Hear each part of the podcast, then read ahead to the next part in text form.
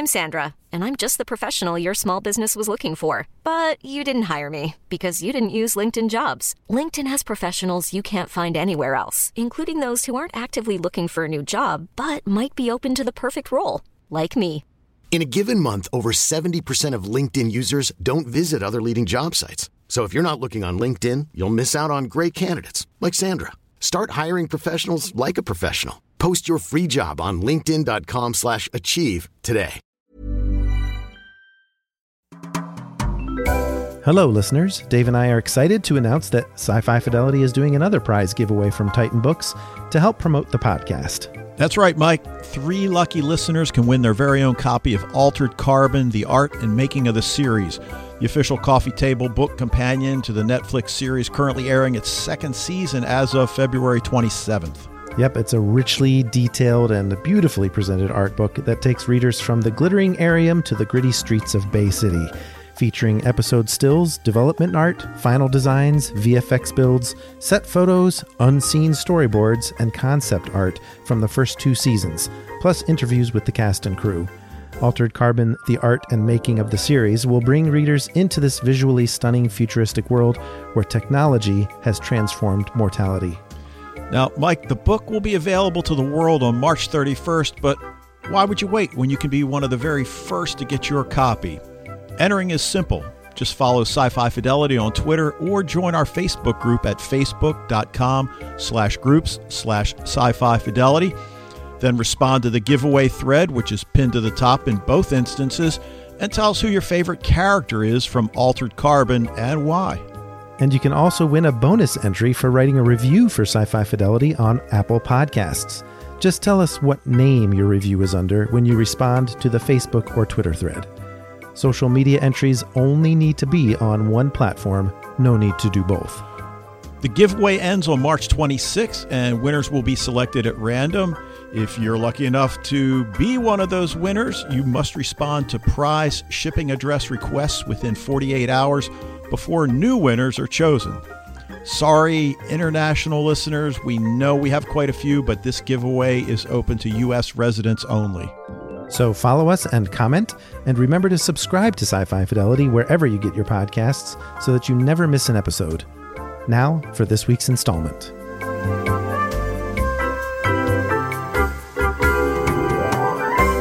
You've tuned in to Sci-Fi Fidelity, episode 95, Groundhog Day episodes.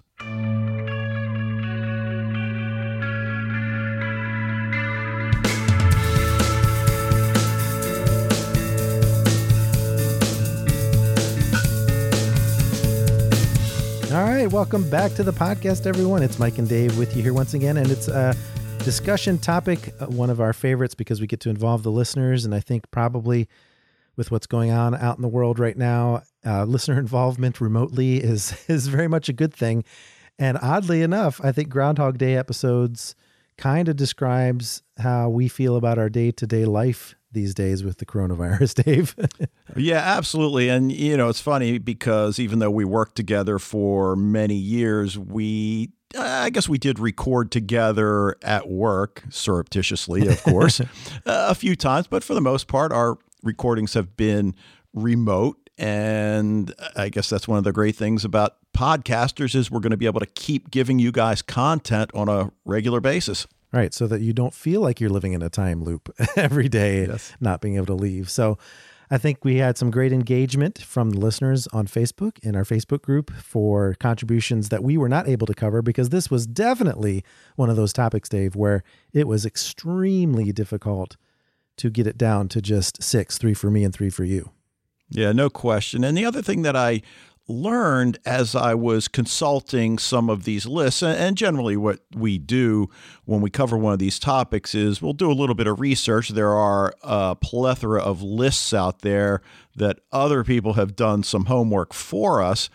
But the thing that I came to realize is I'm not sure a lot of these list makers truly understand what a time loop is, because a lot of their episodes were just really time travel. Yeah, a time loop is definitely defined as a repeating day where one person or more, usually just one or two people, experience the same things over again and realize that it's the same, whereas everyone around them does not.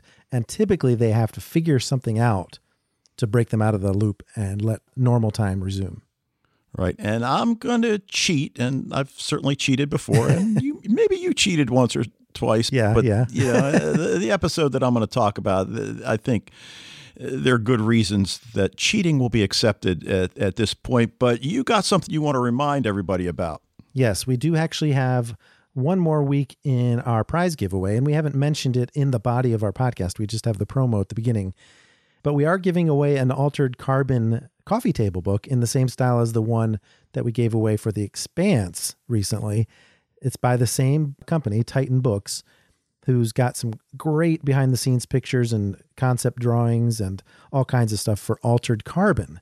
So this one's called Altered Carbon, The Art and Making of the Series, and all the rules are up there in the front of the podcast and in the article on Den of Geek, so you can check to see how to enter. But I just want to remind people that there's one more week after this podcast comes out. We are going to be choosing the winner on the next podcast, which we're recording on March 26th. So March 26th at noon is the deadline to enter.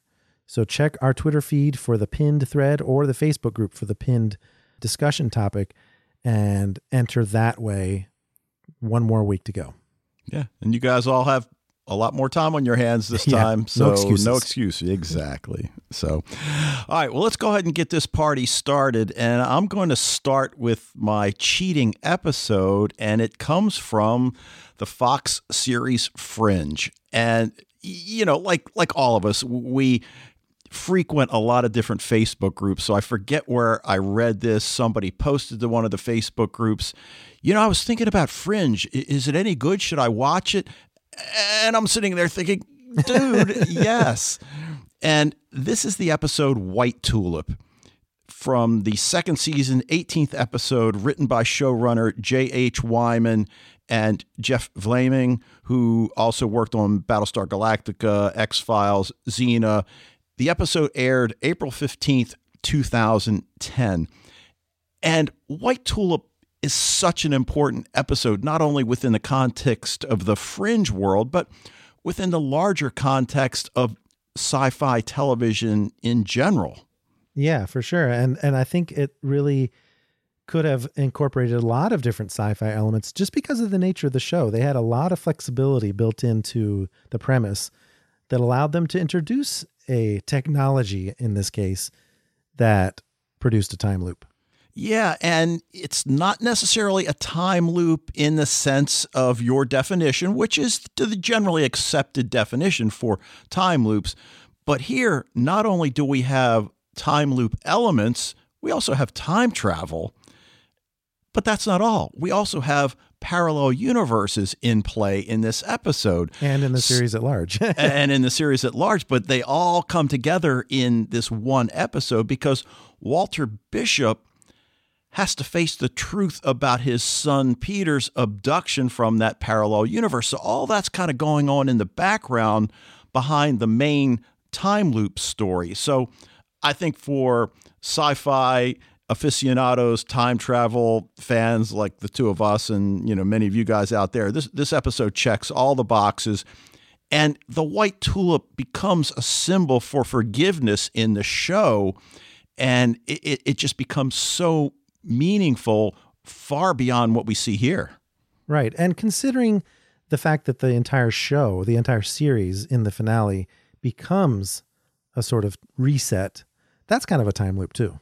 Exactly. So in terms of this episode, we've got MIT professor played by Peter Weller. And I read an interview with him. He's one of these actors, you know, we all know him. I don't do television. And his wife said, well, you might want to read this script, yeah. Which he did. And in this episode, his character uses time travel to try to prevent his fiance's death.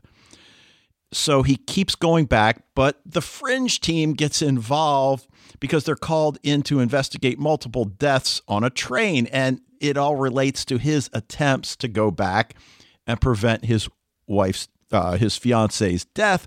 But these people end up being collateral damage. And what Walter Bishop and the Fringe team figure out is that Alistair Peck, Weller's character, is draining energy not only from the machines, but also from individuals as a means of powering his time travel device, which I think is uber cool. Yeah, you can almost track how many times he's tried to do this changing of history by how many people have been drained. Yes. And, you know, not a true Groundhog Day narrative, but he goes back in time to avoid detection. And we get that great scene when he and Walter Bishop come face to face, one scientist to another. And we don't often see Walter in the situation where he's trying to be the man of reason, yet here he is trying to reason with this fellow scientist. And he opens up with, you know, this discussion about the consequences of messing with time, which is, of course, a universal theme in time travel stories. And it's also kind of ironic given the dangers of messing with parallel universes, which he has done. Right. And also in this episode, we learn that Walter has become that rare scientist who's also a man of faith in a higher power. And I mentioned the white tulip earlier. It becomes a sign not only of God's forgiveness, but hopefully for him, Peter's forgiveness as well, once he learns the truth about who he really is. So it's just a phenomenal episode. I mean, you could watch it without the other context of the series, and I think you'd still get a lot out of it, but I'd also encourage you to start episode one, season one. Yeah, start from the beginning. Yes. This is the time to binge watch or rewatch a lot of different series. Yeah, no kidding. But yeah, I can see other people on the Facebook group also put White Tulip, so I don't think people will disagree with your use of the time loop here. I did notice a pattern to all three of my answers, and that is that they all come from shows that aired on Sci-Fi Network. So I thought that was interesting, but some of them go back a little ways and some of them are extra current. I'll start with the oldest one. I think it's the oldest one, and that is from Dark Matter, All the Time in the World, Season 3, Episode 4. Season 3 was the final season, and this was definitely one of the best episodes from that season, not only because of the time loop, but also because it gave Anthony Lemke a chance to really shine as 3, because I think you'll agree with me that 2 and 5 really kind of stole the show, and it was nice to see 3 in his element because he wasn't always the most likable character. Oh, exactly. And that's what's so fascinating about this episode is that we finally come face to face with a decision we have to make about whether or not he's a good guy or not. I don't want to say bad guy because he's not a bad guy, but do we really like him or do we tolerate him? And that's the thing. The time loop allows him to learn things about his crewmates and change his behavior accordingly. And I think that's a really great way to show growth in his attempts to break out of the time loop. Now, at first, of course, he doesn't really know why this time loop is happening just to him, and he can't figure out how to convince his crewmates that it's happening. His first attempt is, of course, to explain to the android what actually is happening from the technical standpoint, but he can't seem to memorize from one loop to the next the scientific words that are needed to tell the android what's going on. And it's not until he actually learns French over the course of several time loops that he's able to get their attention, because obviously they know he didn't know French yesterday from their point of view. Now, you know, you mentioned that, you know, he recognizes he's in a time loop. Does kind of seem to be, I don't want to say a requirement, but that there's generally only one person that realizes the loop's going on. Yeah. And one of my other examples has 2 people, but yeah, it's usually they're trying to convince those people around them that this is happening so that they can get some help breaking out of it. And what's interesting is that it plays right into the main plot of the episode, because in this episode, they're foiling an attacker from Rio, who you remember used to be number 4 and is now an emperor trying to take over the galaxy or whatever. He's trying to take the blink drive from the Raza. He does succeed and, in fact, kills a lot of people, but the time loop is what allows them to do multiple attempts at preventing this attack. But the more effective aspect of the episode is actually the teaching of 3 how to be more observant and accepting of his crewmates. Like I said, as my example, there's this great conversation where 5 is kind of down in the dumps because 6, which is Roger Cross's character, has left the Raza at this point. And I still never quite figured out why he did that. It was kind of a narrative contrivance to get him in the correct place for the finale, but That being said, 5 was not happy about 6 departing. And 3's advice initially only served to frustrate her more because he was kind of mansplaining it to her.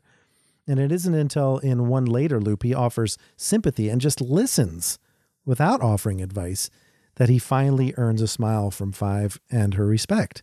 So that was definitely a lesson that he couldn't have learned any other way other than repeating the conversation over and over again. So really kind of a poignant way to use a time loop. Right. And it's so anti-character for what we've seen out of him to that point to actually take the time to listen rather than just simply react. Exactly. And so it allows his character to evolve, and it would have been nice to see that evolution carry through to a season 4, but such as it is, this episode is also what gives us Android's time jump, speaking of time travel, into the future, where she sees an older version of 5 sort of spouting off prophecies about the dwarf star conspiracy, the black ships, the fall of the House of Ashita, and a bunch of other stuff that made us look forward to the finale. So in that sense, that episode was a very pivotal one for the season anyway. And I think most time loop episodes are that way rather than just bottle episodes, which they easily could be accused of being. Yeah, I mean, just a wonderful scene. It's, you know, once you bring it up, and it takes my mind back to that episode, it just kills me that they didn't get another season. Yeah, we miss you, Dark Matter. All right, well, another show that we certainly miss it, but it did get a reasonably satisfying conclusion. That is Travelers. And the episode is 17 Minutes. From the second season, 7th episode, written by showrunner creator Brad Wright, directed by Amanda Tapping. Doesn't get much better than that, you know? Yeah, exactly. It's like, I should have mentioned that the episode of Dark Matter that I just talked about was written by showrunner Joseph Malozzi. So I feel like the big guns get involved when it comes to these time loops. Right. Now, this one aired November 27th, 2017. And this is really more of the traditional time loop, because we see McLaren's team has been tasked with recovering a meteor that hits the Earth, eventually becomes the director's original power source because of, I guess, whatever minerals or radioactive something or other. Yeah, that's in the meteorite. And they're waiting by this lake for the splashdown. It hits, and suddenly faction gunmen come out of the water and kill all of McLaren's team. And of course, in the first iteration, we're thinking, what the hell? Is this a flashback, a flash forward? Is it a parallel situation? We just don't know. But before we even have a chance to mourn their deaths, the loop begins again, which again is pretty traditional for time loop episodes. And then we watch these two parachuters descend to try to prevent the deaths of McLaren's team. And, you know, of course, the original approach here centers on the fact that the director sends new consciousness into each host body as each iteration occurs. So we've got these two parachutists coming down. The bodies are the same. It's the consciousness that changes. Yeah, and multiple times during the same descent, if you put it together linearly, which is kind of weird, because that's not technically a true time loop. It's actually just the director doing some do-overs in the same manner as the time loop in Person of Interest, where the computer is trying out different iterations. That's what I feel like it is here. When time travel is involved, you can have time loops from certain people's perspectives that don't exist for others. All right. And even though the consciousness changes with each iteration, the host bodies remain the same, but they begin to show negative physical effects with each new consciousness that's implanted. So now we've got that to deal with. If that's not enough, the faction, of course, wants to steal the meteorite, which theoretically would prevent the future existence of the director. You mentioned the time travel element of it. And then we've got this young woman, Carrie, who is one of the parachutists, and she returns with each iteration to try to make a change that's going to allow her to eventually reach and warn McLaren's team in time. And it's almost like she's running the gauntlet. And that, I mean, really, it's like a video game. Yes, exactly. And that each time she learns, okay, I got to take out that guy with the knife and then use the motorcycle to get here. So it's just fascinating. And I think for a lot of us, we wondered whether it had some sort of a video game element to it as she continued to run and relearn and make changes along the way. Yeah, it was totally like she had five men in her lineup and she was redoing the level again and again and was running out of lives. I do feel like it had a finite number of times that they could have even attempted it. Right. And she only has 17 minutes to accomplish this task, which is, of course, the title of the episode.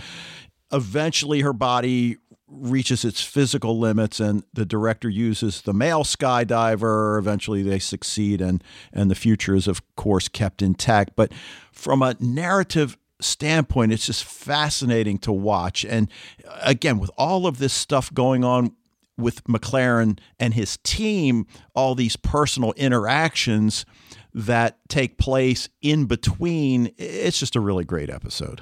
Oh, yeah, definitely one of my favorites. I think it caused a little bit of headache for some people at the time, but I think looking back on it, it definitely was one of the most skillfully written episodes that we've seen in sci-fi in general, I think. And I think that's true for all of the time loop episodes, including the next one I'm going to talk about, which is from 12 Monkeys, season 2, episode 8, a classic episode called Lullaby that has just lived on in all the fans' hearts. Written by Sean Tretta, who is definitely one of the top writers in the writer's room for that show. And boy, this show just is a tearjerker. It's a time travel conundrum for your brain, just twists your brain into knots.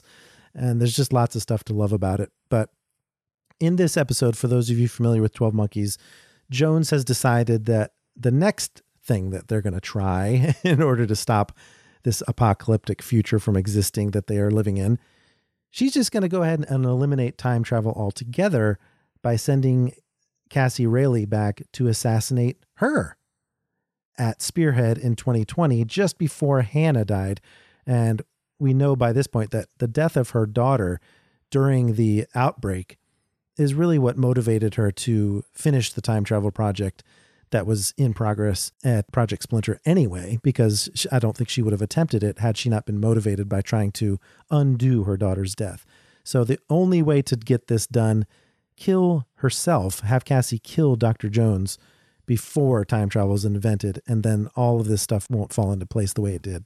Well, and such a selfless act. But has it become a trope in these sorts of storylines that they're all about going back and saving somebody and preventing their death? Well, I think at this point, because season 1 was multiple attempts to kill people in the past that were key members of the outbreak, key players in the outbreak. So that wasn't working. So yeah, it is kind of surprising that they would decide to go back to this old method. But because maybe that they're willing participants, I don't know. Maybe that's part of it, somebody that they can get closer to. But she's feeling very fatalistic, Jones is. And so even though she sent Cassie on this mission, she didn't tell Cole about it because she knew that Cole would try and stop it, which he does, of course. He tries to go back and stop Cassie, but each time she actually succeeds in killing Jones, the day resets itself and they get bloody noses, which increase in their intensity each time they try it. So you know that this is only going to happen a few number of times, but you know, whether they get killed, whether Jones gets killed, the reset is happening all by itself. And this is the first indication we get in the series that time is almost a living thing and it wants time travel to exist and is preventing them from making this particular change by putting them into a time loop. And so it really is, they have to figure out what they can do to get the result that they're looking for without killing Jones. And so basically they have to bring hope to Jones in some fashion. And it's really a pivotal moment when they realize that Hannah, the daughter that supposedly died from the outbreak, is actually one of the immune. And the fever was actually from some different infection. So they definitely want to try and use this. And it's Jennifer, of course, who is a primary and can see all the different connections throughout time. She's actually in detainment at the Spearhead facility and recognizes what Cassie and Cole from the future are trying to do. So she suggests that they should try doing something but nothing, which actually is a very meaningful phrase when you parse it out, even though it seems to be nonsensical at first. Oh, well, and again, how Jennifer is that line. But, you know, you also mentioned the bloody noses and that whole sequence that, you know, lead up to the attempted assassination. Well, I guess they're not attempted of Jones, but just creating that sense of urgency, not unlike what was going on in the Travelers episode that, you know, pretty soon something's going to give. Yeah, we're going to have to figure this out or we may die back here. So that definitely helps with the tension of the episode. But with this phrase, doing something but nothing, really just is referring to you're going to have to change history from the perspective of those of us in the future without actually changing what people perceive to have already happened. And so that's where they came up with this beautiful plan to make Jones of the past. And I love how their future is 2020, which is what we're living through right now. But Jones has to believe that Hannah died so that she does invent time travel, but they're secretly going to actually save Hannah because the baby is immune and have Jennifer and the hyenas of 2020 raise them among their tribe. And so when they return to 2044, they are able to reunite Hannah with her mother in quite possibly the most heartfelt scene I have ever experienced in my watching of sci-fi. I remember I was watching it at work the first time I watched it, and I was like standing and openly weeping at that point in the episode. What a phenomenal episode. Still lives on in my memory as one of the best episodes of science fiction television ever. And a big part of that is because of the well-executed time loop. Yeah, and it's not easy. I mean, you got a show that arguably is one of the more complex shows on television. Yeah. And yet they end up weaving this sequence so beautifully that it makes perfect sense. And it's so emotional, as you said. It's just... They had to do a time loop because they did every other iteration of time travel throughout that series. And to not do the time loop episode or the Groundhog Day episode would have been a travesty. So I'm glad they did it and did it so well. I'm Sandra, and I'm just the professional your small business was looking for. But you didn't hire me because you didn't use LinkedIn Jobs. LinkedIn has professionals you can't find anywhere else, including those who aren't actively looking for a new job, but might be open to the perfect role, like me. In a given month, over 70% of LinkedIn users don't visit other leading job sites. So if you're not looking on LinkedIn, you'll miss out on great candidates like Sandra. Start hiring professionals like a professional. Post your free job on linkedin.com/achieve today. Ever catch yourself eating the same flavorless dinner 3 days in a row? Dreaming of something better? Well, HelloFresh is your guilt-free dream come true, baby. It's me, Keke Palmer. Let's wake up those taste buds with hot, juicy pecan-crusted chicken or garlic butter shrimp scampi. HelloFresh. Stop dreaming of all the delicious possibilities and dig in at HelloFresh.com. Let's get this dinner party started.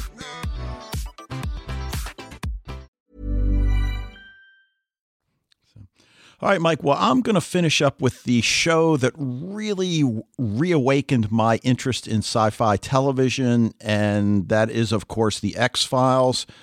The episode comes from the 6th season, 14th episode, titled Monday, written by Vince Gilligan and John Scheiben. We know Vince Gilligan from all sorts of shows. Breaking Bad, of course. Directed by Kim Manners, who directed 52 episodes of X-Files. And this one aired February 28th, 1999. So this is an oldie. Don't want to say it's the first. It's probably, I'm sure it's not. But the listeners will bring up that one in a bit.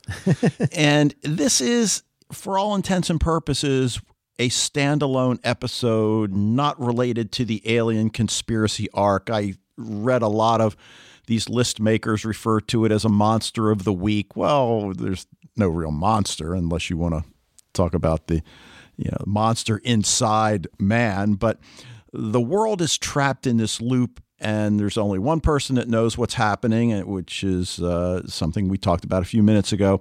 And we see this bank robbery committed over and over, but at the core of the situation is that there's a bombing of the building that is also in the cards, and we want to prevent this from happening.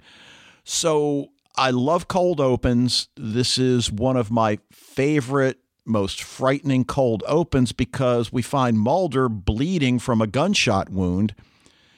He and Scully are hostages of a man who plans to blow up this building. And we see Bernard blow up the building, presumably killing everyone, and then the loop starts. Yeah, and so you're left to wonder, wait, did we just see what we think we saw? That would have included Mulder and Scully. Yeah, but I love how they do it because the loop begins as Mulder is at home in his bed. And, of course, at that time, we're looking to see if Scully's with him. But no, alas, no at this point. Well, but I must point out that he wakes up to an alarm clock, which is very much reminiscent of the 1994 film Groundhog Day. So I feel like this was one of the first to do a more direct interpretation or imitation. Yes. And, you know, we see him, we're breathing a sigh of relief. He's clearly safe in his bed, but then he goes to the bank and the loop begins again. And it's only Bernard's girlfriend who seems to be aware of what's happening and attempts to prevent the bombing. And we see her try to explain to Mulder and even Skinner at one point that they're caught in a loop. And again, as we all know, trying to explain to these people that, you know, you're caught in a loop. Yeah, okay, what have you been drinking? And of course, we see a little bit of that here. Eventually, after many iterations, Mulder seems to realize that Bernard has a bomb. And it's that recognition as if the characters are learning something and retaining something. Again, not unlike the Travelers episodes where Carrie, it's like she's playing in a video game. And for this episode, it's Mulder that realizes, oh, he's got a bomb. And then we get this tragic ending that finally breaks the loop. And there's a terrible cost involved, and I'm not going to reveal it because, I don't want to spoil things, but just a really fantastic episode that I guess to a certain extent, they all have you on the edge of your seat throughout. But I suppose because of the nature of this man with a bomb strapped to his chest, it's frightening on so many levels. Yeah. And I want to mention that this is the only one of the six that was not seconded by someone on the Facebook group. So it is one that I think people might have forgotten about in their thinking through of their own sci-fi TV watching experience. So I'm glad you brought this one up because it was a hidden gem. Yeah, some of our listeners were probably like 3 or 4 years old in elementary school at that point. Exactly. Sometimes it's hard to go deep. Although some people did. And I know like people like Richard Murray and others try to dig into the vault. But yeah. But my third one is one that thankfully I was not the only one that noticed it this year in 2020. The Magicians episode from season 5 that recently aired called Oops, I Did It Again, written by Hilary Benefiel. It's the only episode, time loop episode, written by a female writer. So I'm glad she made it onto this list. But, you know, ignoring for the moment that all of season 1 of The Magicians technically counts as a time loop since Dean Fogg and Jane Chatwin took 40 attempts with this group of Breakbill students to defeat the beast. Episode 506 was definitely the best episode of the final season so far, in my opinion. I think it's the only one I gave 5 stars so far this year. And we've got a couple episodes to go as we're recording this podcast. But, you know, with season 5 being the final season of The Magicians, it's good that they had a 5-star episode in there. And of course, it's the time loop episode. And I think a big part of the reason it was so successful is because it involved 2 of the best characters in the series, Margot and Elliot. Oh, no question. And as I've said before, this is a show I came to late, and I'm finally caught up on season 5. And for a character to transform as much as Margot has. Yeah. It's just amazing. I love her. And again, that's not to slight Elliot, who's a great character, but he's pretty much been the same, more or less. throughout. Yeah, he has changed too, but yeah, you're right. In season one, Margot, I did not like her at all as a character, and now she's just one of the most wonderful people with some of the greatest dialogue in the series. But it's cool that they actually applied something from an earlier episode that also involved time travel, because they had to rescue some of their classmates, as it were, from the past in Fillory. So they had applied this body spray that they called Permanence, which was just a device to allow them to make these changes to the past without them forgetting about it. You know, they could actually have permanent thoughts, as it were. And so because they still had that spray on them, they were the two people that could detect this time loop was happening basically during an apocalyptic event on Earth. So I thought that was a really nice tie-in that was not contrived in any way. You know, it really felt like it was a cohesive tie across episodes. But what happened was that the world was being threatened by this massively destructive magical surge that lined up with a harmonic convergence, which I assume is sort of an aligning of the planets, which also involved Earth's own satellite, the moon. So they figured in kind of their hubristic kind of way, well, if we move the moon slightly to the left, we'll prevent this horrible catastrophe from happening. But the problem is, in the episode right before this one, they kind of fight at a critical moment and crack the moon in half. So all these pieces are hurtling towards Earth, and this time loop is reset back, seems like 12 hours or so each time the world ends. So everyone dies, and Margot and Elliot wake up at an earlier moment in that day. And I love how they come to that slow realization, as all these characters do across all the different shows we've talked about. Well, yeah. And, you know, obviously they're in desperation mode at this point, and they've certainly considered unintended consequences with a lot of the actions that they've taken in the past. So on the one hand, it's sort of odd that they don't factor in moving the moon. Well, yeah, they might be a big deal. Over the course of the 5 seasons, these kids have, and they're not even kids anymore, these young adults have actually took it upon themselves to be the saviors of the world multiple times, and they don't even question it anymore. It's just their job. So I think it's interesting too that, you know, they're able to use it for humor.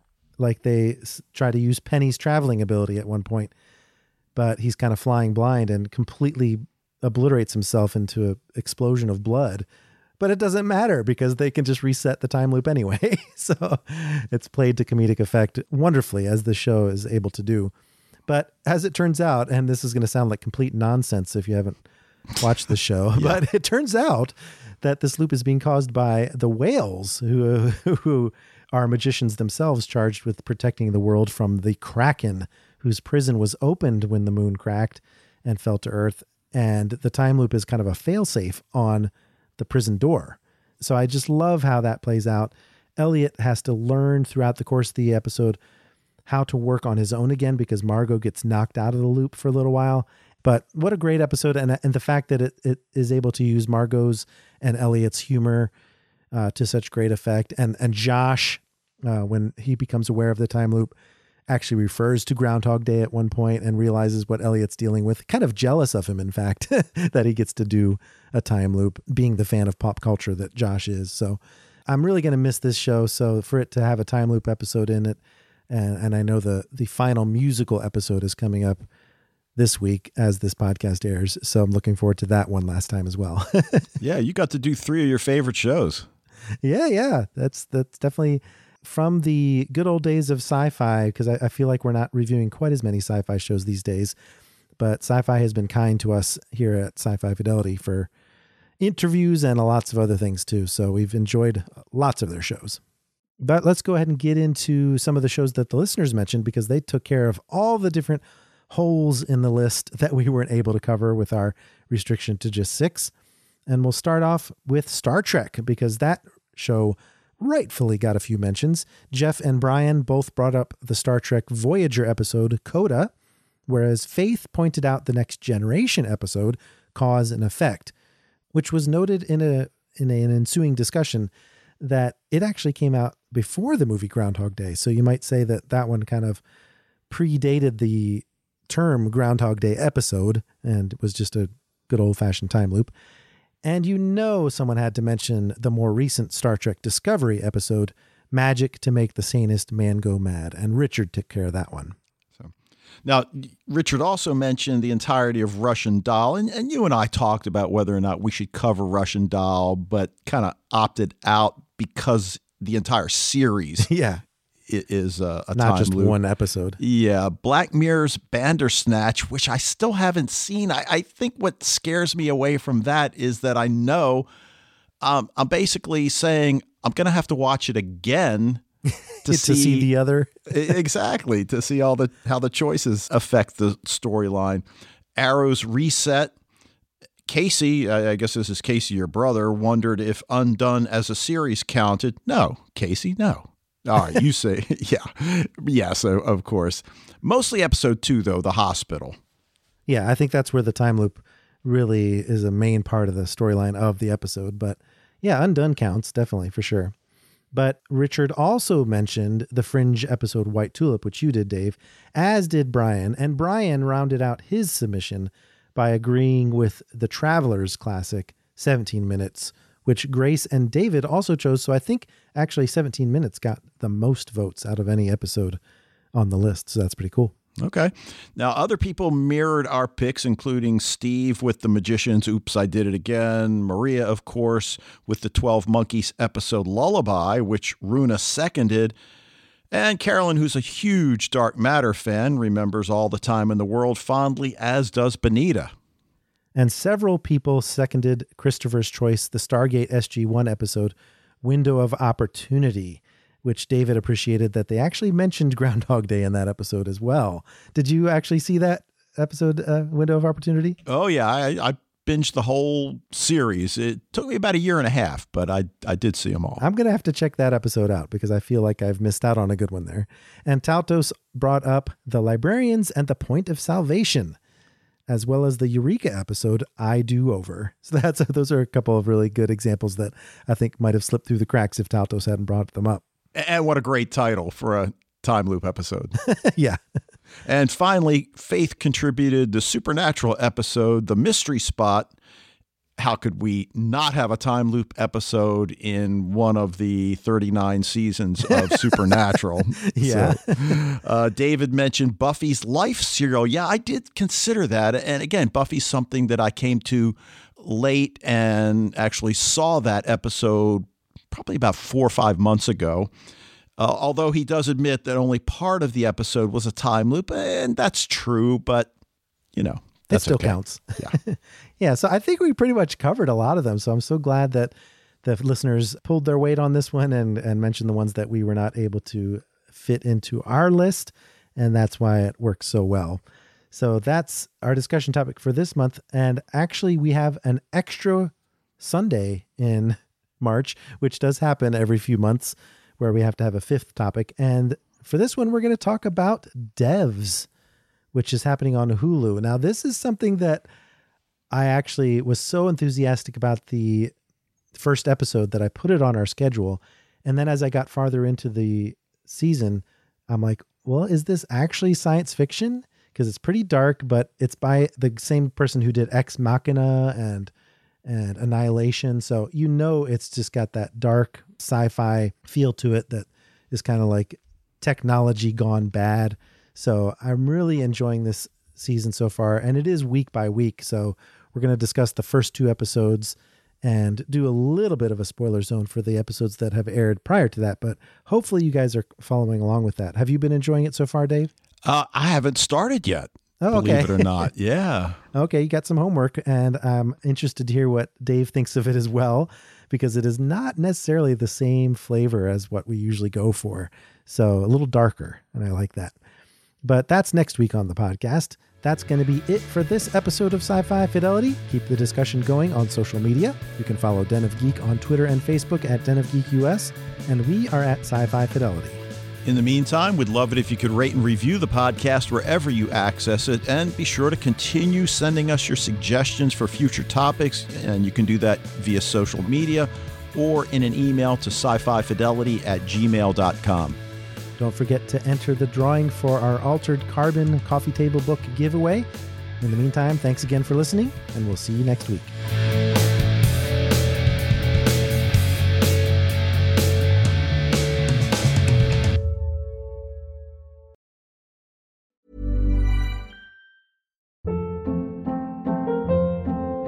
Hold up. What was that? Boring. No flavor. That was as bad as those leftovers you ate all week. Keke Palmer here. And it's time to say hello to something fresh and guilt-free. HelloFresh. Jazz up dinner with pecan-crusted chicken or garlic butter shrimp scampi. Now that's music to my mouth. HelloFresh. Let's get this dinner party started. Discover all the delicious possibilities at HelloFresh.com.